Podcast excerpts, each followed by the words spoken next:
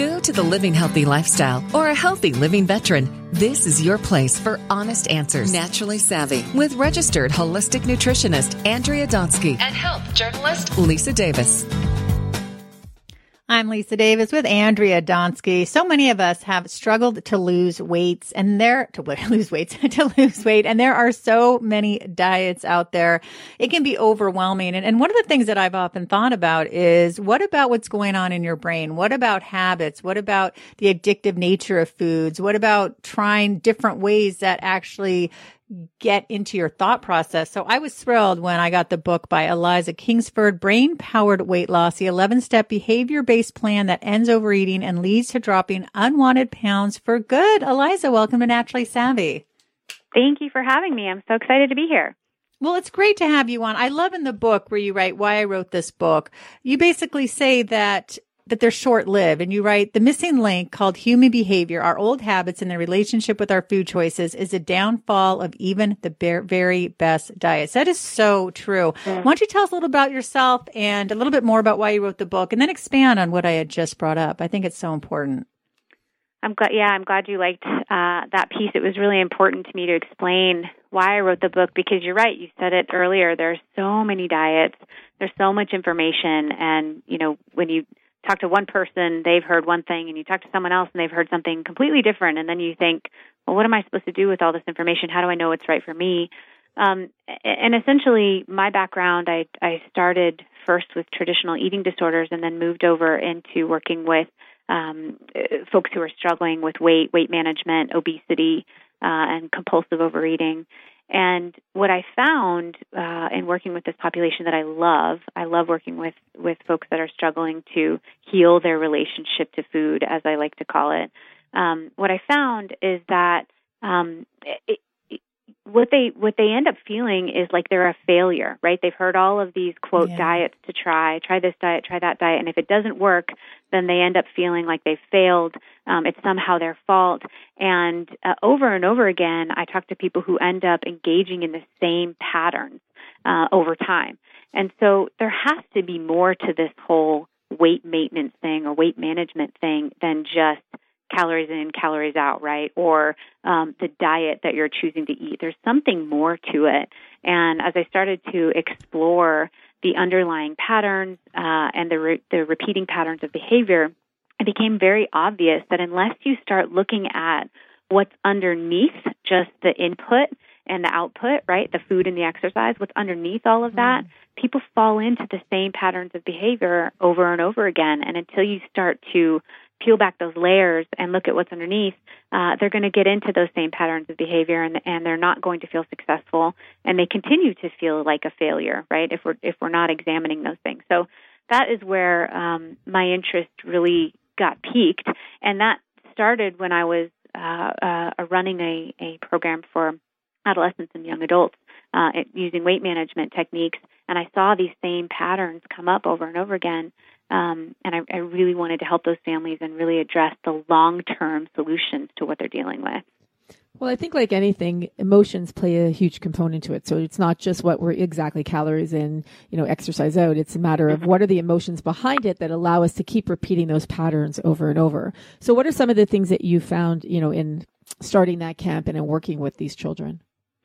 Yeah. So one of the things that we well, we look at we look at all all different parts of the the um, participants' social emotional backgrounds. We look at their you know their some some family history or um, school history, social history, things that will um, or things that have over time created a pattern or uh, created a way of choosing foods or choosing behaviors that haven't been serving them. So, um, and sometimes people think, well, gosh, are, are you know, are you putting people in traditional couch therapy where they lay down and have to tell you their whole life story? And it's not really like that. it's really um, having people take a moment to be mindful and really intentional about, okay, how did I get here? What are the barriers that I have seen that that um, keep coming up and get in my way? And how can I break down those barriers and replace those with more um, uh, successful behaviors for me? So to break that down even further, a, a quick example is uh, you know, we might have someone be mindful about you know, every day after school or every day after work, I end up uh, in front of my refrigerator and I'm and I'm suddenly eating a, a diet coke and a bag of pretzels, and I think that it's healthy for me because it's a diet coke, right? There's no calories in it, Yep. and it's a bag of pretzels, which is basically just air. But you know, why is this? You know, why is this detrimental for me?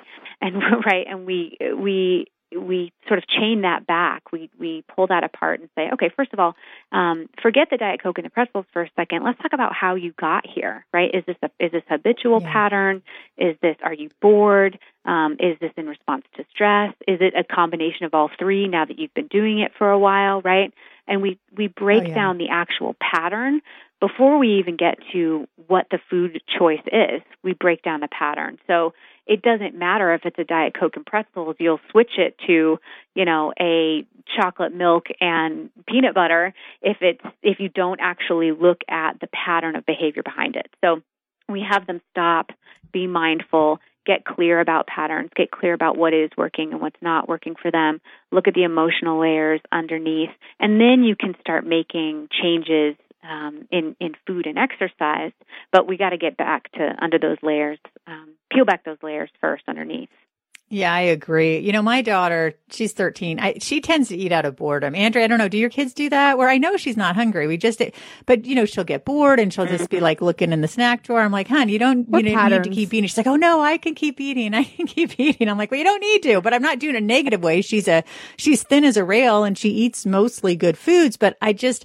I did that as a kid. And so I kind of get concerned. How do we talk to our kids about that? Even, if, and also how do we talk about kids who do have weight issues in a way that isn't going to make them feel shame or guilt and, and help them make changes, Right, whether can they're use, thin or not. What is, Right? and what's the language we ahead, can use, right? It, I like what you're Yeah. saying, Lisa. Like, what is the language? Can we use the word, um, you know, healthy versus being, you know, overweight? Like, what are the, what are the, what's the lingo that you're supposed to use so that you don't create issues for these children when they get older? Exactly. Yeah, man, that's such a such a touchy subject, right? That's it. It's going into such murky waters there. Um, and I, you know, we I talk to families every day who have this exact conversation and say, I just I just want her to be healthy or I just want him to be healthy, but it ends up making him feel like I think he's overweight or that I'm not happy with his or her weight, right?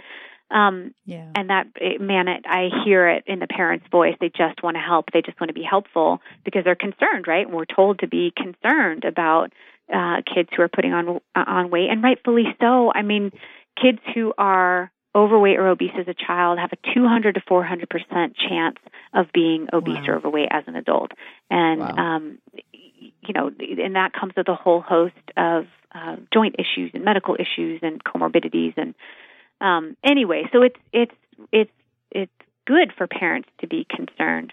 I think one of the one of the best ways is to start early, uh, talking to your kids about um, uh, being mindful and and making mindful, healthy decisions. What I mean by that is, uh, for instance, uh, even with my five year old. Uh, she will sometimes just, I can tell she's bored and she just wants to go for a snack. And so the opportunity is there to say, um, let's take a second. Are you hungry? What are you hungry for? Um, let's check Mm, in, right? Rather than making a, a quick decision about I'm just opening up the cabinet and grabbing whatever whatever is there. Um, taking a minute to be mindful about food decisions and really connecting that feeling of hunger um, with desire for food, right? So if your kid's Yes, really hungry, they'll be hungry for an apple just as they'll be hungry for a Snickers bar, right? If they're really hungry, they can eat an apple or they can eat a Snickers true. bar. And if not, then it's because of some other, right, you know, I want that or it's desirable or there's some emotional attachment to it or whatever. So Right, so a craving, exactly. So taking the moment to be mindful, slow down, ask the right questions. Are you hungry? And then perhaps, um, you know, my little girl's five, but when your kids are a little bit older, um, there's different prompts. Perhaps my prompts then are great, you're hungry. So here are some options for a snack. We have apples, we have a string cheese, we've got some almonds, we've got the right, and you you go through the options of um, what I know are satiating and healthy snacks. Right. So it's not going to help her to eat a handful of goldfish because if she's really No. hungry, those goldfish are going to burn through her and she's going to be hungry again in 45 minutes. I know that a better option for her for satiety purposes is maybe an apple with some peanut butter or an almond butter or something like that. It's going to keep her full longer, the fiber or the fat. Um, and yep. so if she's really hungry, she can choose one of those options, right? I've given her maybe four or five, uh, and and decide what's good for her. If none of those options sound good to her, then she's probably really not that hungry, right? Um, exactly. So that's, that's what I say to my daughter too. Yeah, like yeah. I offer her stuff, and then I'll say, "Well, you, you, must not. You only want that crappy, highly processed bar that you already had this morning." You know, like, but I've only had one today. I'm like, "Yeah," and she'll. She's so funny. She'll like sneak stop and then she'll she'll tell me later she's like i actually had four of those and i'm like honey what are you doing so it's so right. important you know yeah. i want to go back to that question though about kids who are overweight because one of her friends has mm. put on a lot of weight and we're really concerned about her like a lot of weight and and i can and her mm. people in her family are obese and you i just i'm worried that you know how people, kids are going to tease her and then it, how do her, yeah. I don't want someone saying you're fat and then she'll go home and everyone around her is fat and maybe, and they keep feeding her all this processed crap. Like, how do you get out of that? I mean, one of my friends was like, Oh, you should intervene. I'm like, I, who am I to be like, excuse me, but you know, I'm worried oh. about your daughter and you're all overweight. I can't right. do that, but I feel I'm worried about her. Right. Yeah. Yeah, and rightfully so. Um, and the sad part is, I don't know how long we have today, but the sad part is, you know, society yeah. sets sets us up for this failure. Really, our the oh, the they totally system, do. Right, the food system and the marketing yep. and the processed food that you're talking about. In order to be a healthy child and teenager, especially our kids, right? The, the inundation with all of the messages and the, even the types of food that they're exposed to, um, Yep. They are growing up thinking that processed food is food, right? So exactly. they see yeah, fewer and fewer real whole foods. They think processed food is food. And so we're fighting this huge uphill battle of trying to, um, you know, teach them differently. It's like fighting City Hall to say yep. nutrient dense whole foods is is you know is what is going to be best for your body maintaining body weight you know maintaining your moods um, so many things. But we're we're fighting this food system. And so to be concerned is is really valid in my opinion. The hard part is um, these foods these processed foods are as you probably know, are engineered and created for for the sole purpose of kids wanting to eat more of them. You talked about the addictive oh, nature yeah, of exactly. earlier. I, yeah, sure. right. And I well, I I don't necessarily need to throw around the word addiction. The addictive nature of it, um, this idea yeah. of once you start eating it, you will eat more of it. Um, that is really real and and very detrimental to our kids and their developing brains. So if you have a young child that you are concerned about. Uh, personally, I think there's a there's a right to be concerned because um, I already mentioned that the likelihood that that child will move into adulthood with obesity and overweight is is significant, especially if um, there's a family system of overweight and obesity. Um, but the question then becomes, well, what do you do about it? Well, especially so for instance, at Empowered Wellness, at our programs, we detox from junk food and sugar. And I'm not talking oh, we're eating great. root vegetables and grass all day long. I mean, we're, we're eating real food, but it's a detox from junk food and sugar. I mean, it, it, and, um, and it's meant to be that way take them out of the food environment and the system that keeps feeding this processed food and teach them what real nutrient dense whole foods looks like can taste like um, you know appropriate portions and quantities of it and give them a real uh, a real detox and i hate to even say okay listen that's what we do in our program but sadly um, sometimes that's the only chance kids get these days to get away from processed food and junk food mm-hmm. is to actively remove themselves from an environment that's serving it daily, right? Um, oh yeah, I and I do think it takes a detox. Oh, 100%. I mean, it does for adults too, right, Andrea? Sorry, go ahead. Oh, mm-hmm. absolutely. And uh, you know, that my, one of my questions or my next question was, is you teach when these kids go back into their environment, you, you have a program for adults as well to teach them how to maybe keep some of these things that they learned over the summer to bring it back into their home throughout the school year. Yeah, absolutely. And and actually from the day that they step on campus with us until the day they leave, we really are focused on what home looks like because, you know, you put anybody in a controlled environment, um, and control their their food intake and exercise. And sure, they're going to drop some pounds and and probably do well. But really, what's more important is what happens when they go home. So specifically for empowered wellness, we have um, we have workshops for the families that come in, and they can get mm. um, inundated with with what we've done. They get a, a mini immersion program with us, uh, and then of course their their kids have been learning various curriculums in the time that they're with us: clinical curriculums, culinary, nutrition curriculums, body image resilience, uh, a, a, a, bunch of different modules and curriculums, all designed uh, to make a program for them when they go home.